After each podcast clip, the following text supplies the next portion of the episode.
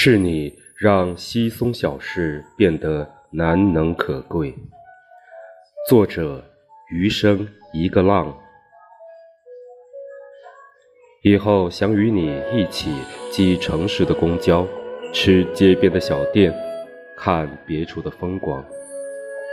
这一切都很稀松平常，因为是你才显得难能可贵。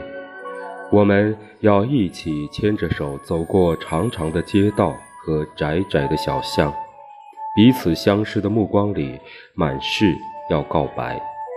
在晚饭后的黄昏出门，沿着江边慢慢走，看路灯一盏一盏亮起来，就回家。